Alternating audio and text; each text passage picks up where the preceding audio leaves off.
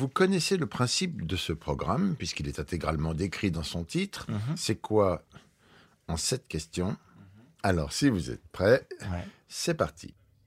C'est quoi cette question? C'est quoi cette question? Les maisons d'édition.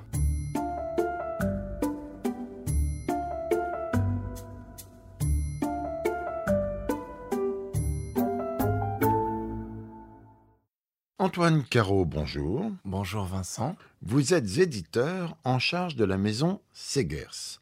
Et vous avez choisi, pour introduire ce podcast, un extrait de... Du grand livre, enfin il y en a plusieurs, mais en tout cas, pour beaucoup, c'est le grand livre de Pierre Segers lui-même, puisqu'en dehors d'être éditeur, il était aussi auteur, poète, et euh, notamment auteur de ce livre incroyable qui s'appelle La résistance et ses poètes. Et cet extrait-là, c'est le début du livre où il cite un, poète anonyme qu'il a édité en 39 alors qu'il était mobilisé et qu'il avait fondé sa revue qui a été le début pour lui de son aventure dans l'édition qui s'appelait PC, Poète casqué. Et il a, euh, il a repéré parmi tous les poèmes qu'il recevait de, de- de poètes issus des rangs de l'armée, celui-ci, d'un dénommé André Sylvain, qui est magnifique et qui fait euh, preuve de ce qu'il appelle la préscience des poètes. Donc là, je vais pas faire de la paraphrase, on peut peut-être euh, écouter cet extrait. Chant profane pour les temps inquiets. Des êtres, maintenant ont perdu cette lumière sacrée. Cette lumière merveilleuse qu'est la liberté.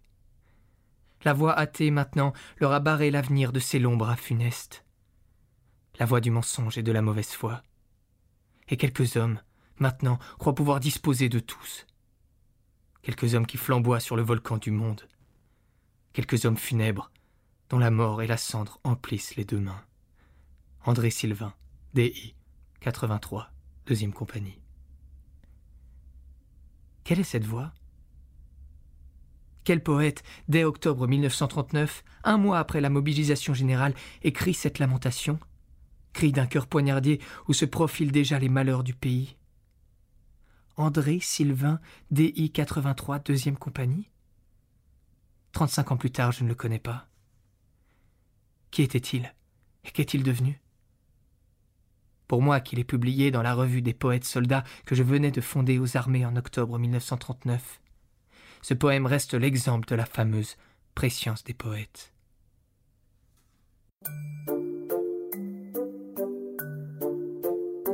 Question 1.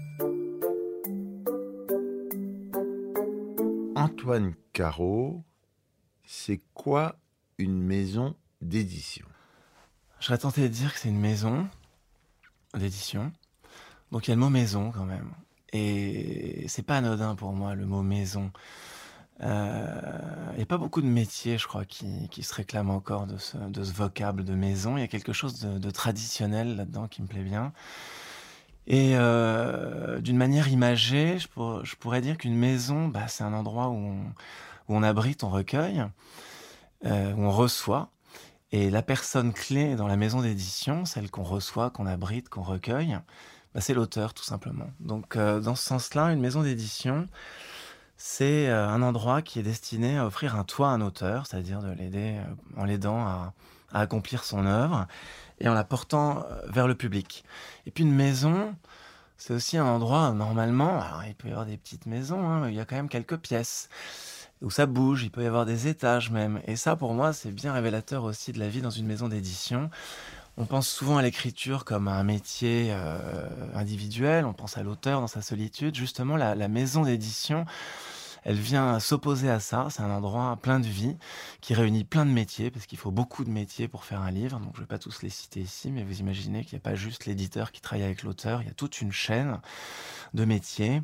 Et c'est un endroit de rencontre entre, entre ces métiers, entre ces équipes, entre l'auteur et puis entre l'extérieur. Donc voilà, pour moi, une maison d'édition, ça porte bien son nom. C'est une maison. Question numéro 2. Mhm. C'est quoi un éditeur et comment on le devient? Alors, un éditeur, euh, je crois que c'est un lecteur, mais professionnel. C'est-à-dire que c'est quelqu'un qui, quand il lit, euh, actualise tout ce qu'il ressent, voire le note. Ce qui lui permet, un, euh, de savoir pourquoi il aime s'il aime et pourquoi il aime pas s'il aime pas. Donc, de choisir tel ou tel texte pour le publier. Et deux, eh bien, de proposer à un auteur de travailler dans un certain sens sur son texte. je dis souvent qu'en fait, il s'agit simplement de d'aider l'auteur à être encore plus lui-même et son texte à être encore plus lui-même. Donc si c'est censé être drôle et que par moment bah, on trouve que ça n'allait pas forcément à ce passage-là, eh bien on intervient. Donc plus drôle, plus intéressant, plus émouvant, ça dépend toujours du livre. Voilà, mais ça c'est le cœur de notre métier, c'est ce lien fort avec l'auteur sur le texte. Et euh, voilà, dans les deux cas, je dirais qu'il y a un truc musical là-dedans, il y a une oreille. Donc ça, m'emmène à, la deuxième euh, question. Comment on le devient? Bah, Je crois que cette oreille, euh, on l'a ou on l'a pas. De même que certains sont capables d'écrire et d'autres pas. Et, puis après, tout de même, on peut s'améliorer. Donc l'expérience joue beaucoup. Euh, on peut venir euh, à l'édition par des formations très diverses. Hein. Certains ont fait des lettres, d'autres euh, psychologie, d'autres du cinéma. Maintenant, de plus en plus de gens font des masters spécialisés en édition. Dans tous les cas, je pense qu'il faut cette oreille et puis cette expérience. Parce qu'une fois qu'on a tout ça, il reste beaucoup, beaucoup de choses à apprendre. Question 3, ça se complique un tout petit peu. C'est quoi le rôle d'un éditeur, tel que vous mmh. venez de le définir, mmh. dans une maison, telle que vous l'avez définie plus tôt, d'édition? Alors, bah, il y a plusieurs manières de, le, voir. Euh, il y a le, lien avec l'auteur que j'ai un peu décrit précédemment. Donc pour moi, ça reste quand même le principal. C'est d'accueillir et de porter l'auteur vers le public, de travailler avec lui sur le texte. Et en ce moment, je suis en train de travailler avec un auteur qui s'appelle Sophie Fontanelle et qui a lu du Boileau. Et elle m'a cité une petite phrase de Boileau que j'ai notée exprès pour ce podcast et qui me paraît bien illustrer ce qu'on peut faire avec un auteur.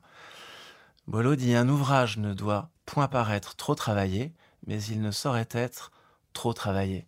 Donc c'est dans cette contradiction, je trouve, qu'il y a tout, le, tout le cœur de notre boulot avec l'auteur. Donc ça, c'est sur le texte, et puis après, c'est porté vers le public. Donc c'est c'est travailler en amont avec euh, les services commerciaux et puis en aval avec les services de presse. Et puis euh, faire tout ce, travail qui, une fois qu'on est content de notre boulot, l'auteur et nous, réussir à, le faire euh, lire au public. Mais là, je vois bien le rôle de l'éditeur, mais je vois pas spécialement le rôle de l'éditeur dans la maison. Est-ce qu'il n'y a pas une... Dans la maison, il y a l'éditeur. Le problème du, du mot éditeur, c'est qu'il peut vouloir dire plusieurs trucs. Il peut vouloir dire euh, la personne qui travaille sur un texte avec un auteur, qui peut aussi diriger une maison ou pas.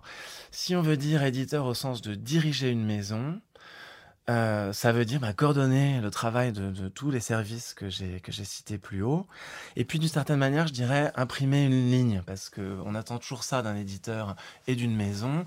C'est ce qu'on appelle la ligne éditoriale.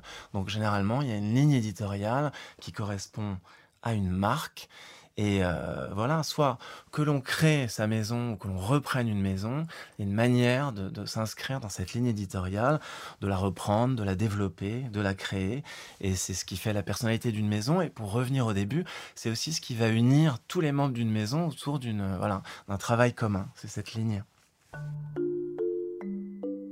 Question numéro 4 déjà. Une question détente. On se détend. Ouais. Voilà, les orteils, tout.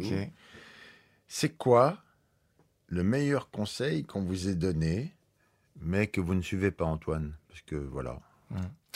Donc là, le problème, c'est que vous ne suivez pas, parce que j'ai plein de bons conseils qu'on m'a donnés et que j'essaie de suivre. Celui que je ne suis pas, c'est un conseil de, de celui euh, ou d'un des deux qui m'avait engagé dans mon premier job et alors que j'allais le voir pour la huitième fois avec une couve en me disant mais ça va pas cette couve, elle est pas bien, on peut pas laisser ça, c'est un livre important, pourquoi etc. Et au bout de la huitième fois, je pense qu'il était fatigué de me voir, il m'a dit laisse tomber. Et ça, j'ai trouvé que c'était un assez bon conseil parce qu'on est un peu maniaque et perfectionniste dans ce métier. Et pour une bonne raison, c'est qu'on produit des œuvres et une fois qu'elles sont terminées pour nous, eh bien elles sont imprimées et il y a un côté définitif qui fait qu'on a du mal à lâcher. Bah, de temps en temps, il bah, faut un peu lâcher, je pense. Donc laisse tomber, ça peut être un bon conseil, mais il est difficile à appliquer sérieusement. En 5, nous avons une question avec un acronyme.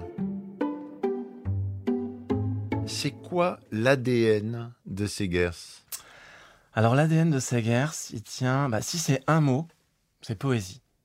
Parce que Pierre Segers, dont je parlais tout à l'heure, était un poète et un éditeur, et pendant pratiquement 20 ans, il n'a fait que de la poésie. Si c'était deux mots, ça serait poésie et résistance. Parce que là encore, on en a parlé au début, euh, il a fondé sa maison euh, au début de la guerre et il a poursuivi son travail pendant toute la durée de la guerre en tant que résistant. Et euh, c'est ce qui a amené à lui des poètes comme Aragon, comme Éluard. Donc poésie et résistance appliquées à ce qu'on voudrait faire aujourd'hui, je dirais qu'il y a une forme d'inspiration et une forme d'engagement qui doit se refléter à travers nos publications. La poésie aujourd'hui? La poésie aujourd'hui, c'est une euh, c'est beaucoup plus qu'une discipline, c'est un état d'esprit et beaucoup euh, vont vers la poésie et, s'y reconnaissent et l'appellent. Donc voilà, il y a quelque chose, je pense, euh, dans cette histoire poétique de Segers qui nous met un peu au centre du jeu aujourd'hui de, tout ce, ce mouvement qui attend beaucoup de la poésie. Il y a quelque chose qui se passe. Nous passons à la question 6 qui est curieuse de savoir mhm. c'est quoi le livre que vous êtes le plus fier d'avoir publié chez Segers, où vous êtes arrivé récemment, et quel est celui que vous aimeriez vraiment, alors vraiment publier, toujours chez Segers? Alors, euh, Vincent, euh, vous avez raison de dire que cette entreprise euh, chez Sager, c'est nouvelle pour moi. Donc en fait, dans la production qui commence au mois d'août, il y a beaucoup de livres que je suis extrêmement fier de publier. Mais pour pas faire de jalousie, je vais pas citer des auteurs français. Je vais citer euh, le seul auteur étranger qu'on publie à la rentrée et qui est tout simplement les Beatles. Donc ouais, c'est une grande fierté pour Sagers de publier à la rentrée le nouveau livre des Beatles qui s'appelle Get Back. Et c'est le premier depuis Anthologie qui était sorti il y a plus de 20 ans et ça va être un gros événement en août. Donc fierté. Et puis pour rester dans le domaine un peu, on va dire, showbiz, musical en tout cas, euh, celui que je rêverais d'avoir publié, j'ai un peu réfléchi, hein, j'avais les questions à l'avance. Il y a un livre que, que j'ai toujours trouvé génial, euh, c'est les fragments de Marilyn. C'est le principe de on ouvre une malle, on trouve un truc et on en fait un livre et ça intéresse tout le monde.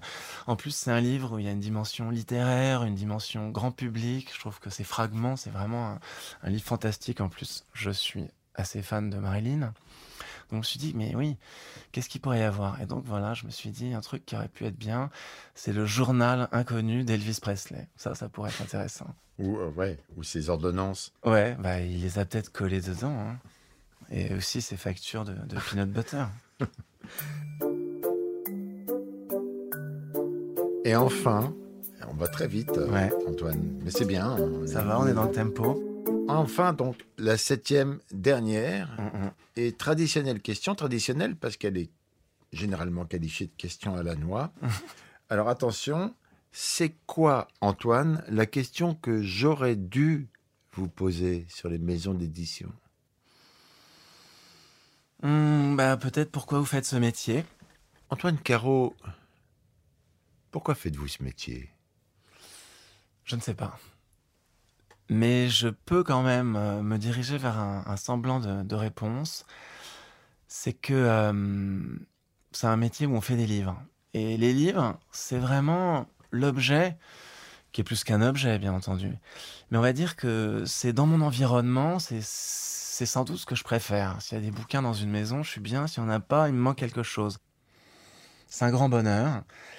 Et quand on se retrouve entre nous, au sein d'une maison, ou entre gens euh, qui travaillent dans d'autres maisons, qui font des livres dans les salons, etc., le fait de se dire qu'on fait des livres tous, et qu'on est tous dirigés vers ça, ben, c'est toujours un truc qui me remplit de joie. Eh bien, Antoine Caro, voilà, c'est fini. Il ne nous reste qu'à écouter ensemble l'extrait que vous avez choisi pour conclure ce podcast. Et c'est...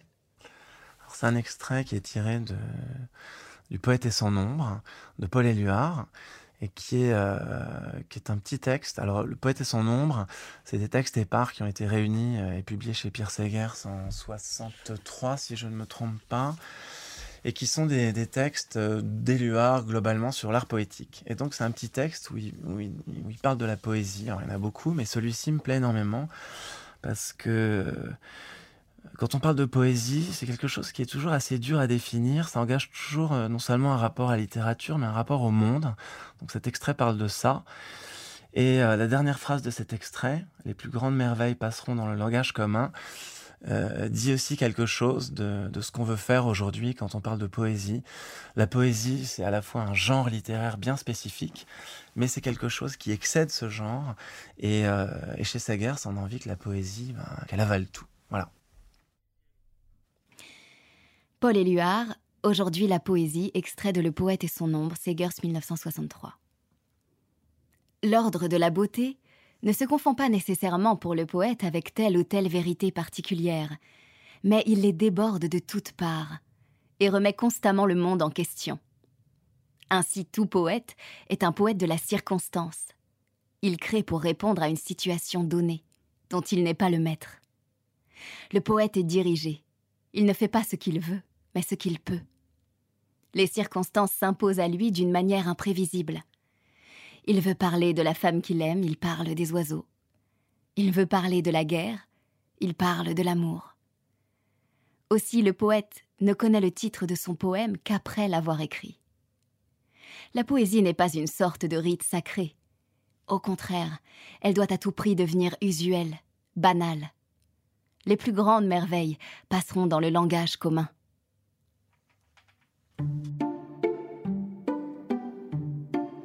Antoine Caro, merci. Il n'y a pas de quoi, Vincent.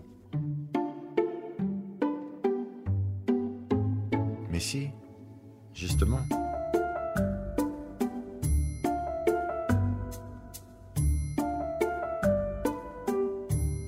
C'est quoi cette question?